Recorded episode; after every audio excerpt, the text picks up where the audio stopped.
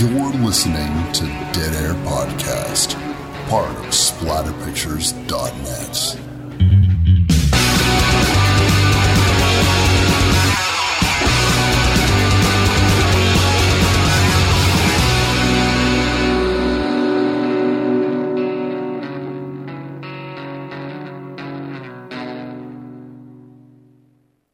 What's up, everybody? Wes Dead Air Knife here, with always. Typical Lydia. Today we're going to be talking about Mr. Jones, 2013 found footage horror film starring Jon Foster, Sarah Jones. How creepy, eh? It is actually a little creepy. What do you think that that would have been like? My last name is Jones, and the movie's called Mr. Jones. I'm enough of a child that if I was in that situation, I would bring it up all the time. Yeah, she totally called her mom and was like, Guess what, mom? I'm in a movie called Mr. Jones. Isn't that weird? Going back to uh, found footage, like um, I remember the the Blair Witch Project. All of the actors, their characters' names were just their actual names. I think that was supposed to get a more natural performance out of them if they were referring to them by their actual names. Especially because they weren't uh, really heavily scripted, if scripted at all, in a lot of parts. So it was yeah. a lot easier for them to just use each other's names and they wouldn't have to go back and cut out stuff. And yeah, things would just roll off the tongue a little more naturally.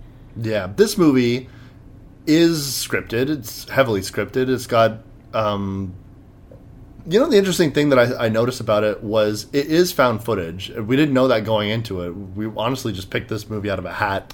Yeah, we had to replace another found footage film with this one, which luckily, Was a found footage film. yeah. Um, and and it kind of starts off found footage, but by the end of it, it's not. re- They're, they're not operating cameras anymore.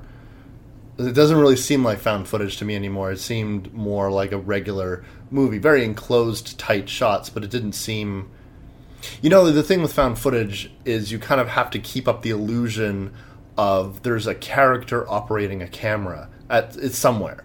Yeah, and a lot of times they're almost like a faceless, nameless. You hardly see them because they've got the camera in their hand most of the time. Yeah. But he's he rigged up this uh, SnorriCam kind of rig with a back cam thing right at the beginning, and like most people who like found footage and they like it to be to have some sort of explanation as to why these people are carrying around cameras. I don't really hinge my love of found footage films on that. I don't really care about that, but a lot of people do. But he Yeah. did explain it away really, really quickly, and he did pass the camera off a lot. And they seem to have a, a, a third camera kicking around, let alone these two cameras strapped together, Yeah. so he could get his, you know, point of view and what he was looking at captured at the same time, which is kind of cool.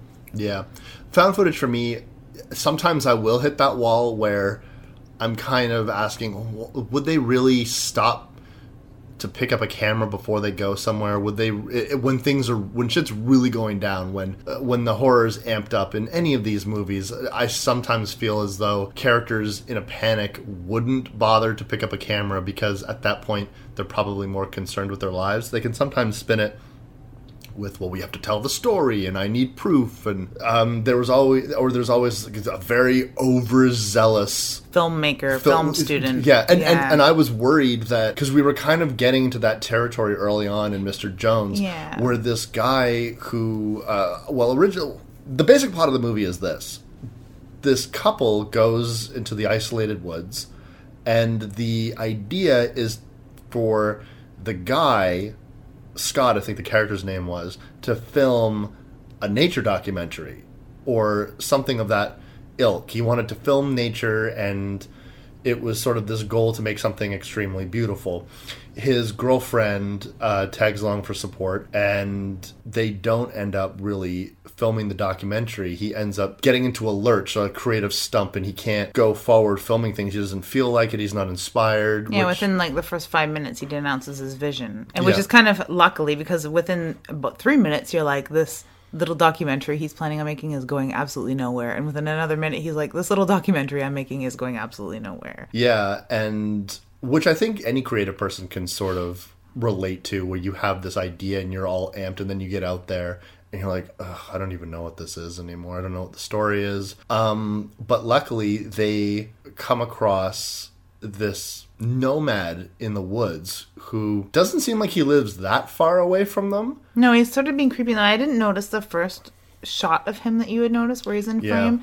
Um, but he has been sort of I don't know if he's necessarily creeping them, but he is around and then he steals the guy's bag for whatever reason. But Yeah. so he does make himself known and apparent. Yeah. But he is kind of like creeping about in the woods. True, but he's also. It didn't seem to me that he was really trying to hide his presence either. He seemed to be going about his business, and well, if you see me, you see me, and if you don't, you won't. Um, Like Bigfoot. like, in a way, he's much like Bigfoot.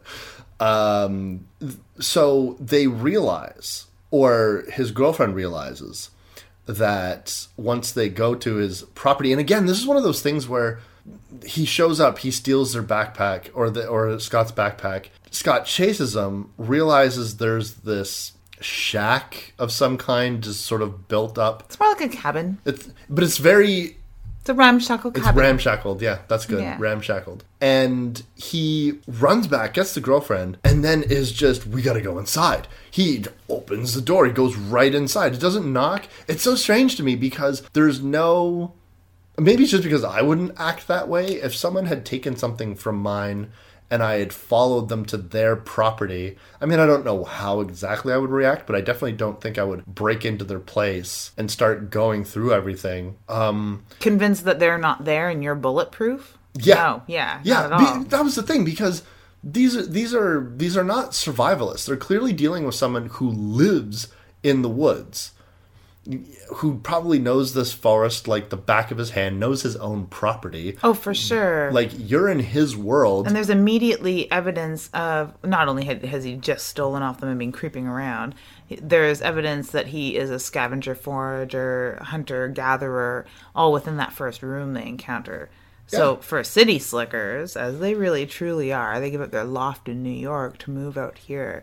They know nothing of the wilderness, but they would know enough to recognize that he has the upper hand. Yeah, it, the, no sense of self preservation whatsoever, and um, his girlfriend Penny is very adamant. Let's not do this. Why, let's not go in. And then they just keep going further into his property, into the basement. Um, they find all of these weird, sort of gnarled stick scarecrows. Like they're scarecrows or totems or Sculptures, Sculptures of of some, some kind. Yeah. and she just so happens to recognize that they're from a famous artist. And so she becomes elated, excited, inspired. Now she doesn't want to go, and now he Yeah, it's like discovering Banksy's workshop for Yeah. the street artist fan. Right. That's what it would feel like. She, and, and so she's really into. She doesn't want to go. Eventually, they get out of there, and she reveals to him that it's this artist, Mr. Jones, who is this mysterious person.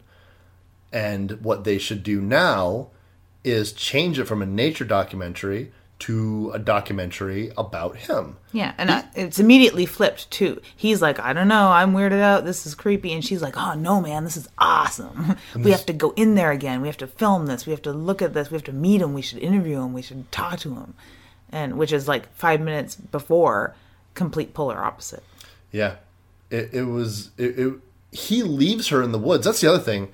Like she goes from being creeped out and scared to really excited to go away. Now you, I want you to go to New York to talk to like, like curators and people who know this Mr. Jones person professionally. Mm-hmm.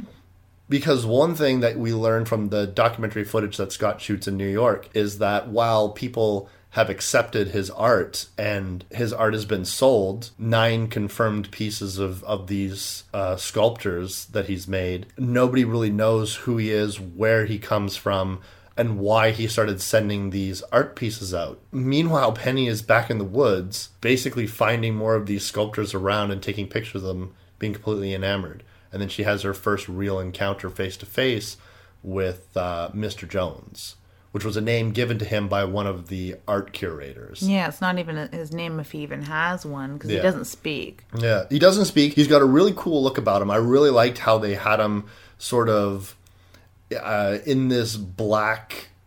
I wouldn't call them robes. What would you say? Like It's like a hoodie plus. It's not. He Yeah. doesn't. He kind of reminded me of one part street vagrant in a, um, you know, Blink One Eighty Two hoodie, and uh, one part um, Strider from the Lord of the Rings. Oh yeah, that's a good point. It is it is really interesting though, and he's got this really cool mask. It looks like it's made of hide of some kind uh, that hides his features, and so he's got a really creepy look about him. Yeah, it makes him almost look like a burn victim in on one hand, but you can tell that it's just a mask. so Yeah, and, you know, he's and he's he's carrying around lanterns and wagons full of bones and all kinds of stuff. I I really dug the look of the character, and like one part street beggar, one part like hoodlum, one part um, Like old fashioned beggar Yeah. from like the medieval times, and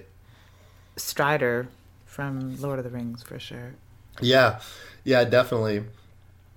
And at this point in the movie, you're getting a lot of menace from him, but he's not really doing anything, and it's really more.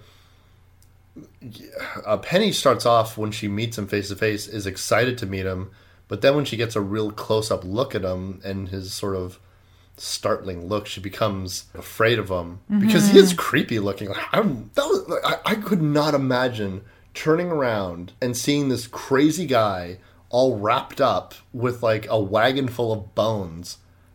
And then I, I would want to do, oh, I'll, I'm taking pictures of your art. I love you so much. Maybe, maybe I know. We'll have an interview and grabbing your camera and getting all like up and close and personal.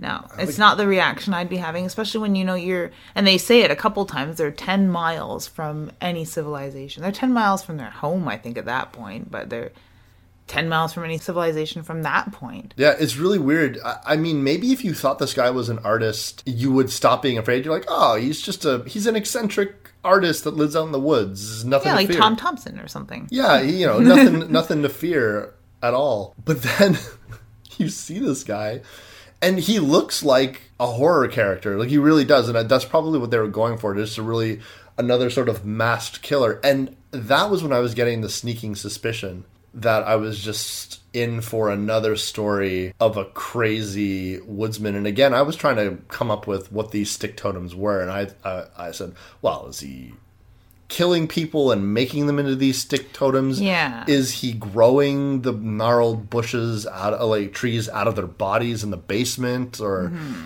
or what is he doing? Is he just going to kill these people but he doesn't? And and We were making it way worse in our own minds. We're making him, him way worse in our own minds. because for sure, right beca- from the get go. Because he was like he was some weirdo in the woods. Yeah. And what you find out is well, his motivation is not entirely clear through the movie, but you, there is a scene where you get a sense where he's leading her. She get, becomes terrified. I should back up a little bit.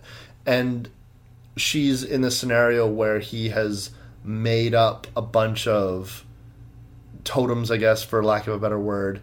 Um, they're not exactly like the stick scarecrows that are propped up everywhere. They're just sort of like other artifacts with like bones hanging off them and everything. They like remind me a lot of voodoo artifacts and voodoo totems that you would see Yeah. if you went through the voodoo exhibit. They have so many different um, god types that they like deities that they worship, and they make these effigies to them. So Yeah. yeah, it was these. Uh, very much an effigy though yes yeah. yes um and and and then sort of darkness seems to encroach around them uh, uh, and She was yeah, sort of like hypnotized into watching him build these things and Yeah. decorate them and light them Yeah. and what doing whatever not quite ceremony that he was doing, but this you know ritual. Yeah. It's not even a ritual. It's just a, the fact the art of creating them took that long. yeah and and then all of a sudden she starts to wig out and and some really scary things happen and she becomes terrified and she becomes really scared as scared as that character's been yet in the film. And then you get this sense through the way that they're shooting it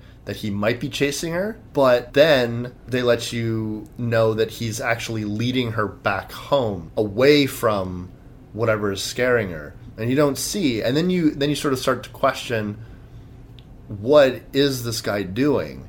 What are these totems for? The effigies, the scarecrows, what are they for? And Why did he let her watch? Why Yeah. did he not stop her from watching him? Why did he not stop what he was doing because he was being watched? And then why when it got to it's like crescendo where she's like totally wigging out in the middle of the forest, he just like let it all simmer down and let her calm down and calmly let her out of the bush.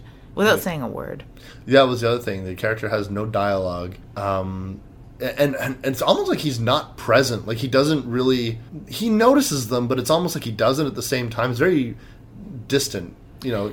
Un- like, it's one of two things. Like either he is as weirded out by them as they are of him, and he doesn't know how to handle them, so he just doesn't interact with them. Or maybe this happens every other weekend, and he's just like, oh, it's these friggin' ty- kid types again. I'm just gonna like go about my day, make my goddamn stick figures. It, it was a sense when she initially met with him face to face, where she was talking about loving his work and taking pictures and wanting to do an interview with him.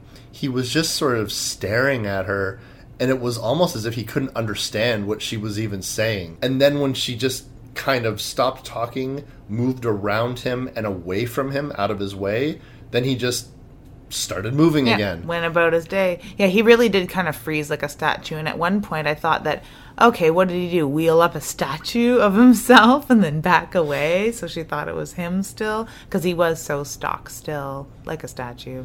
Yeah, and and and I, I was like, oh, I kind of like that uh, because it really was as though I don't know how to deal with you right. I don't know what you're saying. Like I might understand your language, but what you're saying makes no sense to me. I'm, you know, because she's like, I love your art, and he's probably thinking, well, this isn't art. I'm not an artist, or I want to do an interview with you. I was like, what are you talking about? You know, probably not realizing that back in civilization, he's a famous artist, and doesn't even know it, which is a cool angle. Um, and and honestly, when if this became one of those stories where he simply killed her, and and that was the end of it, I I told you I was like, well, if this ends up just being him being a psycho killer, I'm going to be really disappointed because they've intrigued me And I'm all like, Dr. Satan! referencing House of a Thousand Corpses, which you know I loved so much. Ah, I couldn't help it. So Scott eventually makes his way back to some, uh, back to the woods, and he has all this documentary footage. And the thing that you learn uh, from a lot of exposition, it's like a big block of exposition about Mr. Jones. At least it's interesting, and this is the part where I enjoyed the found footage angle of this. That it's like there's many different styles of footage. It's very true. I like that a lot. Yeah, it's very true. It's like you have the straight up guy and girl holding cameras, screaming at each other, not knowing what's going on. You had fake documentary footage that they had created, complete with names and positions, and so you, you can follow along. And then it changed dramatically towards the end, as sort of, you know, like who's watching us type deal. Um, which we'll get to in a minute. Um, Almost he- like surveillance footage too, which was it's I love that too. Yeah, it was really cool. and even the other angle of the uh, setup footage and the b-roll from his interviews because he showed her a lot of b-roll wasn't Yeah. like the polished product so Yeah. yeah you got to see a, a few different styles of camera work which i really liked they start to uh, the experts start to allude to dreams. They start to allude to what these totems could possibly represent. And she herself seems to have a lot of information, which I thought she was kind of building off of nothing, which where she was suspecting that well she had the one book right? And it could be all that anyone knows about this mr jones character and they're all kind of regurgitating the same only known information about him. So she could have read everything there is to know about him mm-hmm. on the one wikipedia page there would fictionally be about this mr jones. Mm. They they they use the opportunity to go back to his place to explore further into his basement and they find yet another basement another ladder that goes down even deeper dun dun dun into a large cavern with even more dr satan with Dr. Satan he's there and people in bunny rabbit suits and it makes no sense Oh, I was so excited. Every like few minutes during that scene, I was just like, "There's gonna be an old dude in a bunny rabbit suit, and I'm gonna be so excited." Of course, it never happened, but Nope, it really reminded me a lot of those caverns. It did. Well, I, I would. Yeah, absolutely. And it's funny because when I was watching those scenes, when I was watching them go down to that sub basement, and you see the the the the, the ritual that is going on there, uh, like with the the candles and the scarecrows and all there's more and more of them. It's not like okay, you knew there at that point they'd seen a couple in the bush. Then you learn there's nine in the world, and then they she finds the really cool, big, elaborate one that she spends a lot of time videotaping. Then he builds more. It's Mm-hmm. like okay, there's probably like thirty of these things in existence, and then in the one room there's like thirty of them, and then you go down to the other basement and they're everywhere. Yeah. So it's just yeah, they're, Yeah. the sculptures themselves are growing exponentially. Let alone the, the gloom and the weird seclusion. Yeah, and, and and and it's really the mystery of what they are, what they're for, and and and when I was watching this, I was like, I wonder where the creators got their mythology from, or or where Mr. Jones would have learned these rituals. What are- like are these specific? Because uh, because before I was kind of like, ah, they're kind of. They're just like there's no rhyme or reason to how any of them are built. Well, but there's by the time they get to the basement, it's specific. And they start looking very similar and they follow a formula. There's a formula to building them for sure. Yeah. And so I was wondering, I was like, wonder where they got their, if it was all just pulled out of their ass or if they were researching I wish something. my phone isn't working. There's a short story called Sticks that sort of references this in the bush stick figure thing. really? Yeah, and I just, it's one of my, fa- it was one of the f- first short stories that scared me. It's called Sticks. And it's a couple is in the bush and they I believe they find a burnt out church or where one church was built and then there was another church deeper in the bush. Um, I read it so, so long ago and I've been looking for a short story collection that has it in it since. And I'm going to just order it because I can't find it at chapters or anywhere, or used bookstores. Because that's, I usually try to look out at the used bookstores first Um, but it was one of the first short stories that scared me, like that whole white knuckle read under the covers at midnight kind of thing. Really? Scared the hell out of me as a kid, and it served, in some ways, probably the influence for the Blair Witch Project and the stick figures in that, which were never really explained either. That's true.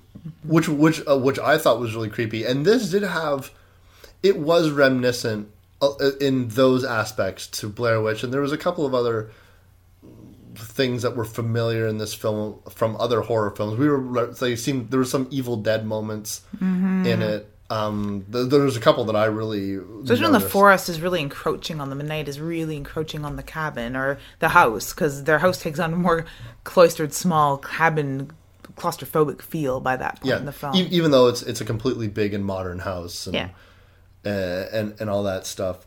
But we learn basically that these ward off the evil in our dreams. Like I'm not exactly sure what they were getting at, but it was like it was like the the world of nightmares and normal dreams were overlapping into the world or or trying to keep nightmares at bay or something like that. That was seemed to be like the purpose of these things. So that's what I didn't understand with the one guy that was being interviewed. That was the dark horse. There, he wasn't an expert. He wasn't a gallery owner. He wasn't an art collector of any sort. He was just some guy. recipient of a scarecrow. he That's what the they referred to. recipient of a scarecrow, and he was, you know, adamant about you know don't trust him, don't go near him. If you meet him, walk away or run away.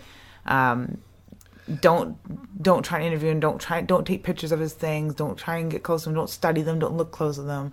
He was like really like run, stay away. You don't want one. Yet he still had his. And but and I really felt like he was feeding the fear, right? He was uh, like they're they're like, well, we don't want the audience to know whether or not Mr. Jones is a malevolent person or if he's a force for good or what. So I honestly feel like because because in that point in the film you'd gotten the sense that Mr. Jones, well, fucking weird, Yeah. isn't really hurting anybody. So, but then this guy is telling you, no, no, no, no, he's dangerous. Mm-hmm. Because he never had weird nightmares. He wasn't trapped in his own dreams. He wasn't seeing himself in his dreams before that. He received this thing, and then all of a sudden, his nightmares seemed to become all important and run not ruining his life, but running his life, and it's all he could think of. Mm-hmm. And he's never stopped having this nightmare, apparently, even when they're talking to him, which made no sense, but whatever. It wasn't. It wasn't exactly clear to me either. It seemed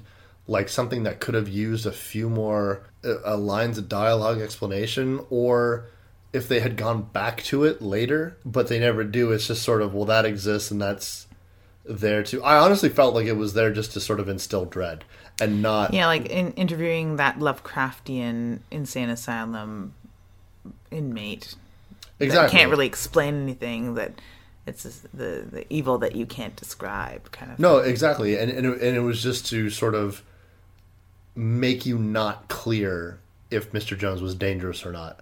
I honestly think that that was the only purpose of that character. The other, the other, the curators and, and all the other experts seemed to have something legitimate to say. They had information that was tangible. They had this is when they started showing up. This is how much these are worth. This is our only interaction with this this person um, no one really knows where he is or or but the, and then, then this one guy was just like who has no more information than anyone else it seems but has determined that Mr. Jones is an evil force which by the end of the movie the, it basically says that he's not Yeah, basically.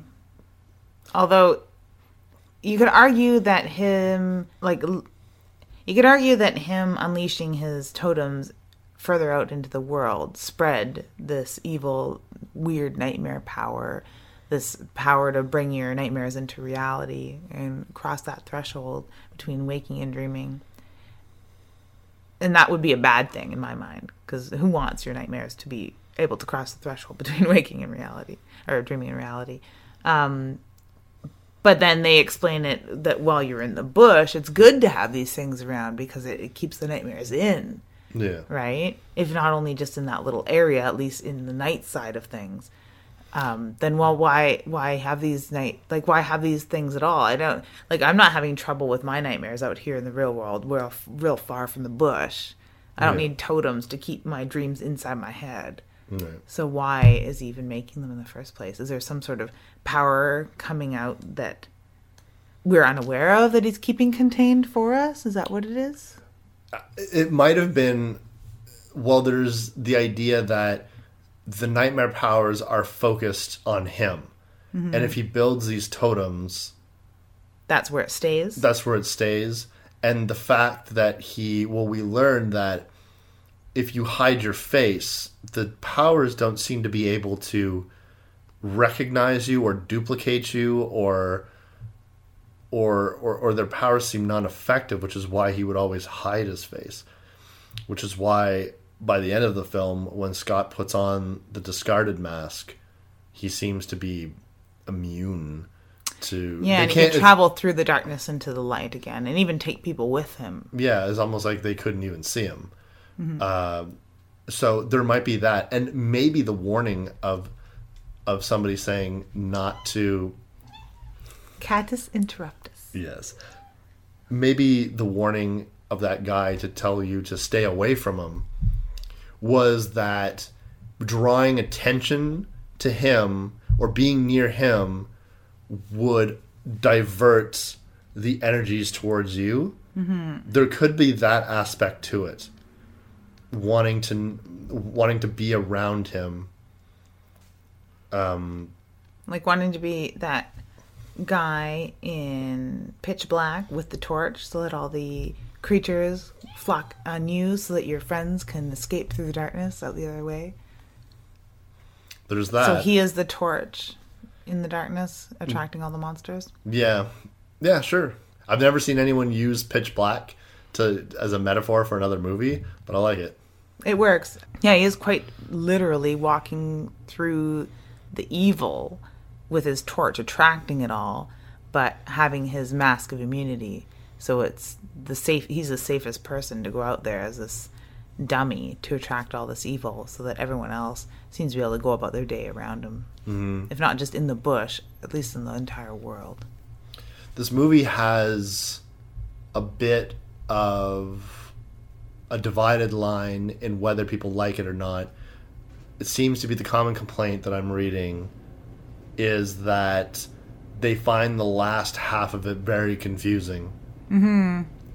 And it is very confusing if you spend too much time focusing on the details and not really letting not letting the the narration the narrative happen Mm-hmm. And I find anytime that any anyone gets lost in a movie, the the last thing you should ever want to do is sort of like tighten up and be like, "What's going on? I don't understand." What's what? Because you're not listening at that point. You're not watching. You're not paying attention, and you're not like just letting the story be told. Yeah, if if details are flying by you fast, it's because the writers and the directors don't care about those details and and so they're trying to get past those fast and the greater message should be revealed by the end of it if it's a good film.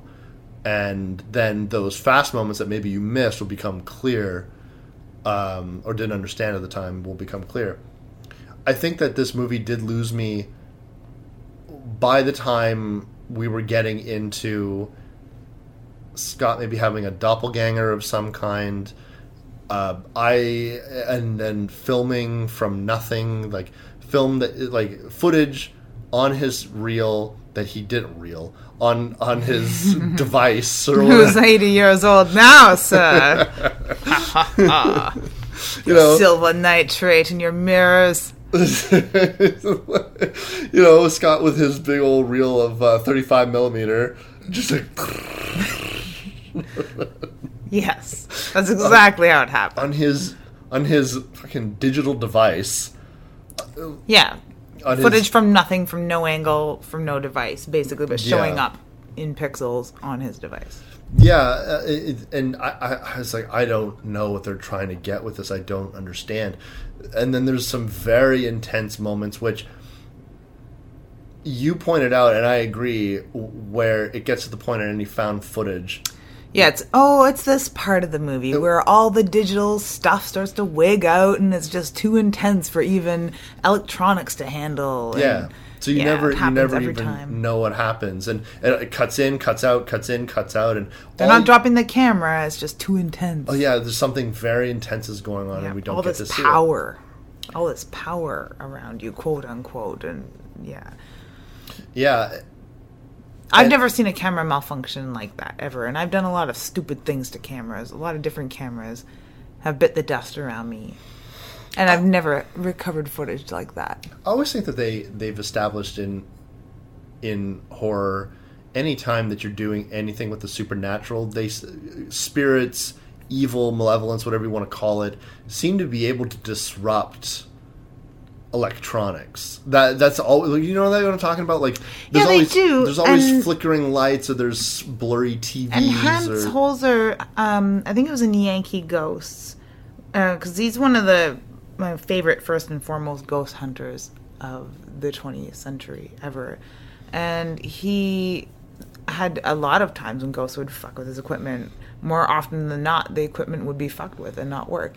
Um, but he there was a part where he describes watching it what what would seem to be somebody putting their finger down on the cassette tape reel to stop it and then lifting their finger to let it go again and then pushing their finger down to stop the tape again which i did as a kid so i know exactly what effect he's talking about and he's like you could see the pressure from nothing thin air doing this to the tape so sure apparently spirits uh, benign and malevolent fuck with electronics.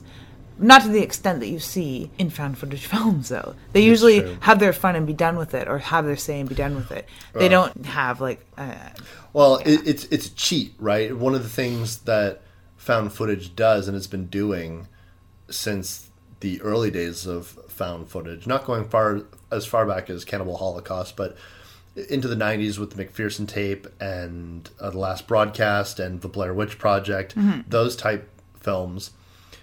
They will not show you things because it'll allow the people's imaginations to well it tells you that over. you know this isn't quite i've dropped the camera intense because No. that's when shit has really Oh, gone uh, off if, the wall if, if a camera's been dropped, I'm assuming a character is dead. yes Uh, usually you're either going to get a thunk of a body nearby you're going to get a thunk of a bloody face in front of the camera any second or you're going to have the killer pick up the camera and or, you know something's going to happen that's all bad when the camera gets dropped um, i guess the digital interference is like the next step before that like the step before that Yeah, yeah and it, it, it does. It, that's when the movie really amps up. But I, I would have liked to have seen more, less monkeying with the camera, and more of what was going on because something happens to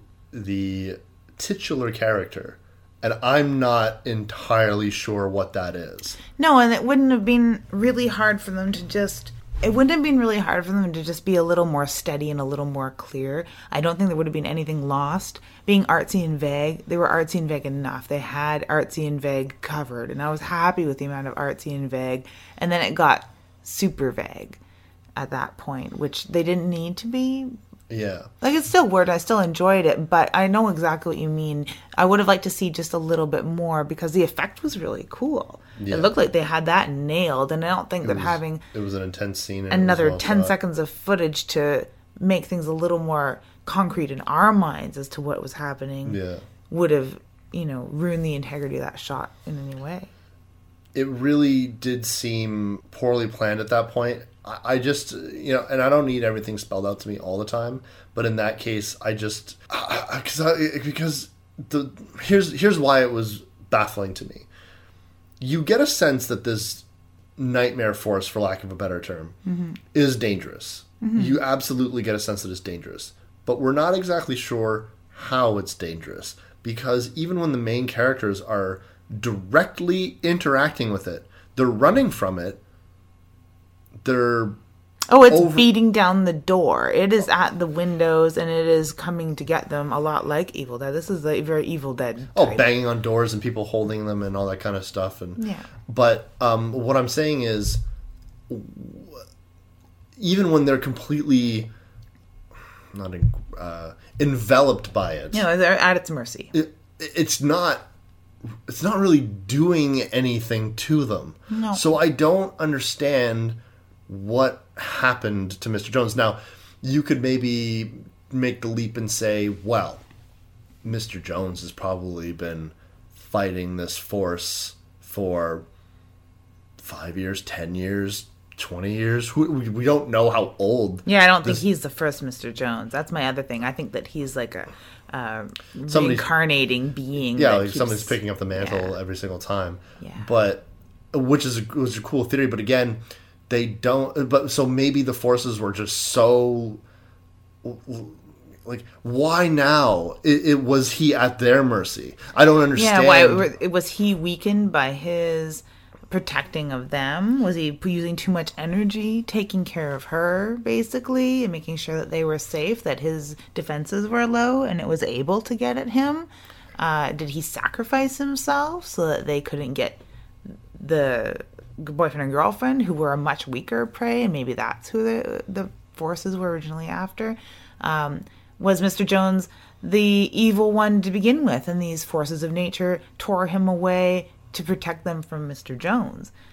There, there's no explanation at all. Yeah, and I, and I really would have liked something be more just because I was finding myself really liking even though his character has no dialogue, I just like I was really impressed by the look of him. I was impressed by how he sort of was around. I, I liked the character, and I wanted to know more about him Yeah. than eh, than him just sort of just well now he's gone, and and I was like, well, that's such a shame. Yeah, I didn't want him to sit down and be like, when I was a boy, I used to come in these woods. yeah. Like you don't you don't want any of no, that. I, I, yeah, but I know what you mean. You wanted just a little more time with him. Just yeah, a little more time. a little bit more time, a little bit more evidence to support what he was. Uh, and they, and they didn't spend any time with it. And now, if, if the movie was lacking anything, I would have said it was that. People complaining about uh, conf- the confusion. That's their own damn fault. These are the people Yeah. that didn't get Memento the first eight times I watched it either. Yeah, I, like I don't, I don't really. I think that the movie explains itself. I think by the end of the film, you understand. If you didn't understand what was going on, you definitely understand what's going to be going on now. You mm-hmm. understand that there is a new Mr. Jones, and this has probably happened since the dawn of time. Mm-hmm. Since since primitive humans were cobbling together. Yeah, this is the job of the shaman. for Exactly. centuries, eons before we had civilization break down those institutions for us. But it's cool that you would still have somebody that needed to do that, even though the world has sort of left it all behind.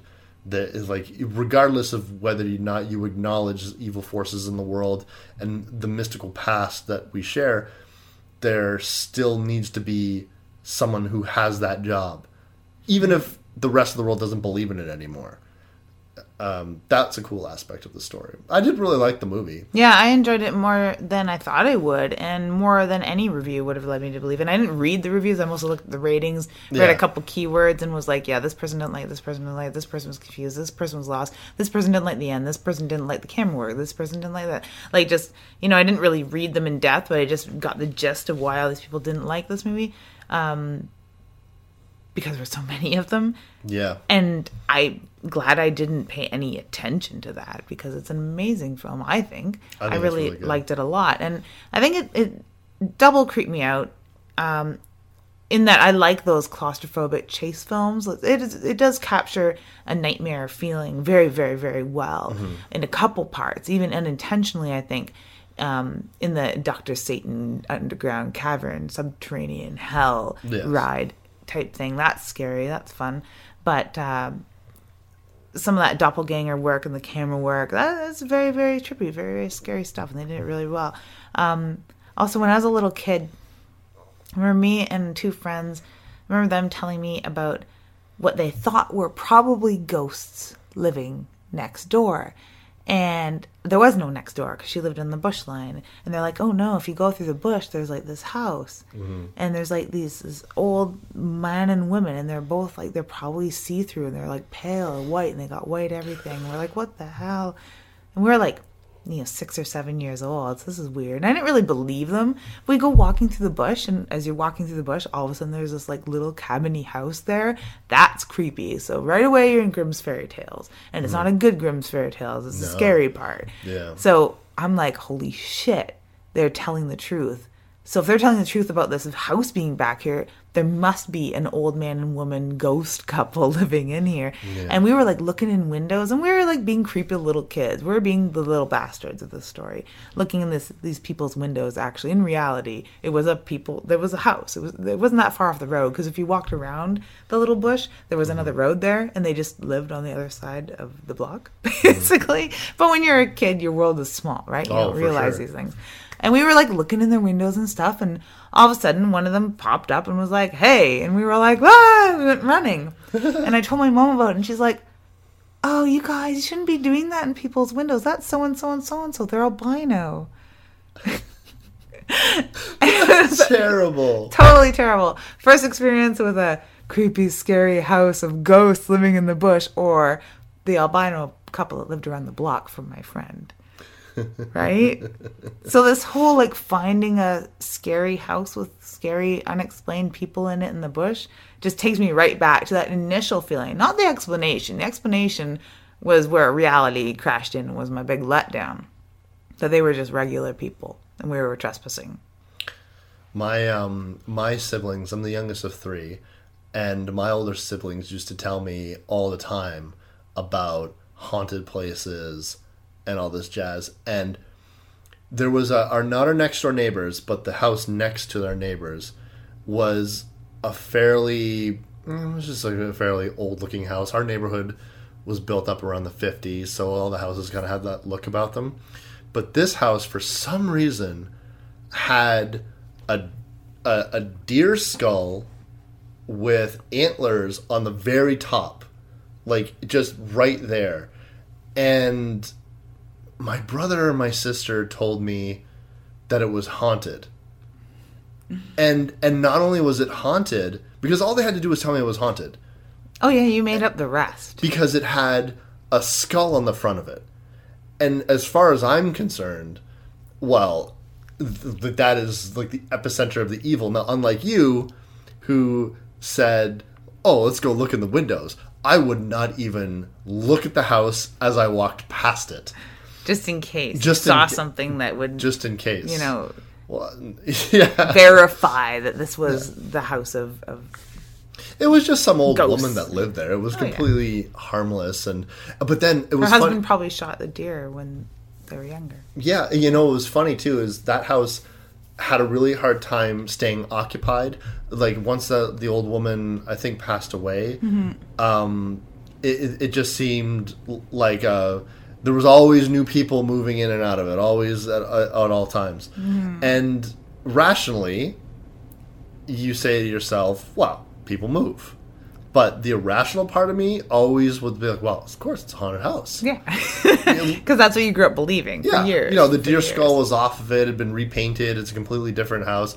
And like I talked to people that lived there, and they were moving out, and they're just like young people. They didn't seem afraid of anything. But of course, like I'm just like, yeah, you're moving out because the house is haunted. Yeah, they're not Be- telling you the because whole story, because when I was you know. because when I was five, somebody told me this house was haunted, and now I just think it's haunted. Maybe the deer skull played the role of Mr. Jones. Maybe. But anyway, that, um, that always that kind of stuff always captures my imagination, which is why I liked this movie because it was very all the like the gnarled sticks and the bones, and you know just making shit out of the the crap that he would find in the woods, and It was amazingly crafted, almost miniature Wicker Man looking things out in the middle of the bush. oh yeah, hats off to the to the guys that uh, produced this and the people that would Oh, have totally. made those, Yeah. because The artisans that- did a great job. that really sold it. And in fact, it was the the main image of one of the scarecrows that made me stop on the Netflix thing and be like, eh, yeah, why not? Same. I like Yeah. this. I like this image. I'll I'll watch this because I knew just from that image, I was like, there's there's at least one cool thing in this movie. It's whatever this is. whatever this is is cool. Yeah, And I agree, and I and I think yeah, and I agree with you. You know, people who find this movie confusing, eh, just fucking watch it. You know what I mean? And and Yeah. don't and don't get lost in the extra details that you're getting caught up on. Just wait until it's over and think about it. And and what you need to know the the overall message of the movie.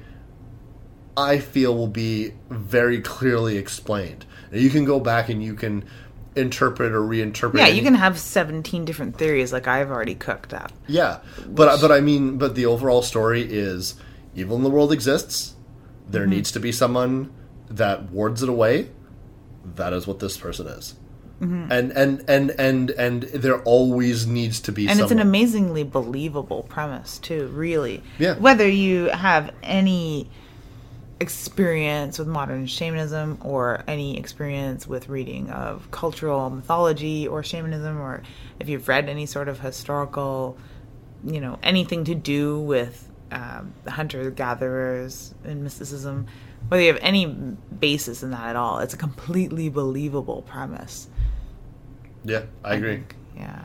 The uh and even if you're having the fun that I did where, you know, any minute this is going to turn into this movie or any minute we're going to cross over this movie or any minute it's going to turn into this. Yeah. Because I just pulled out all these really ridiculous, but not completely far-fetched movie references of any direction that this film could have taken, which it didn't.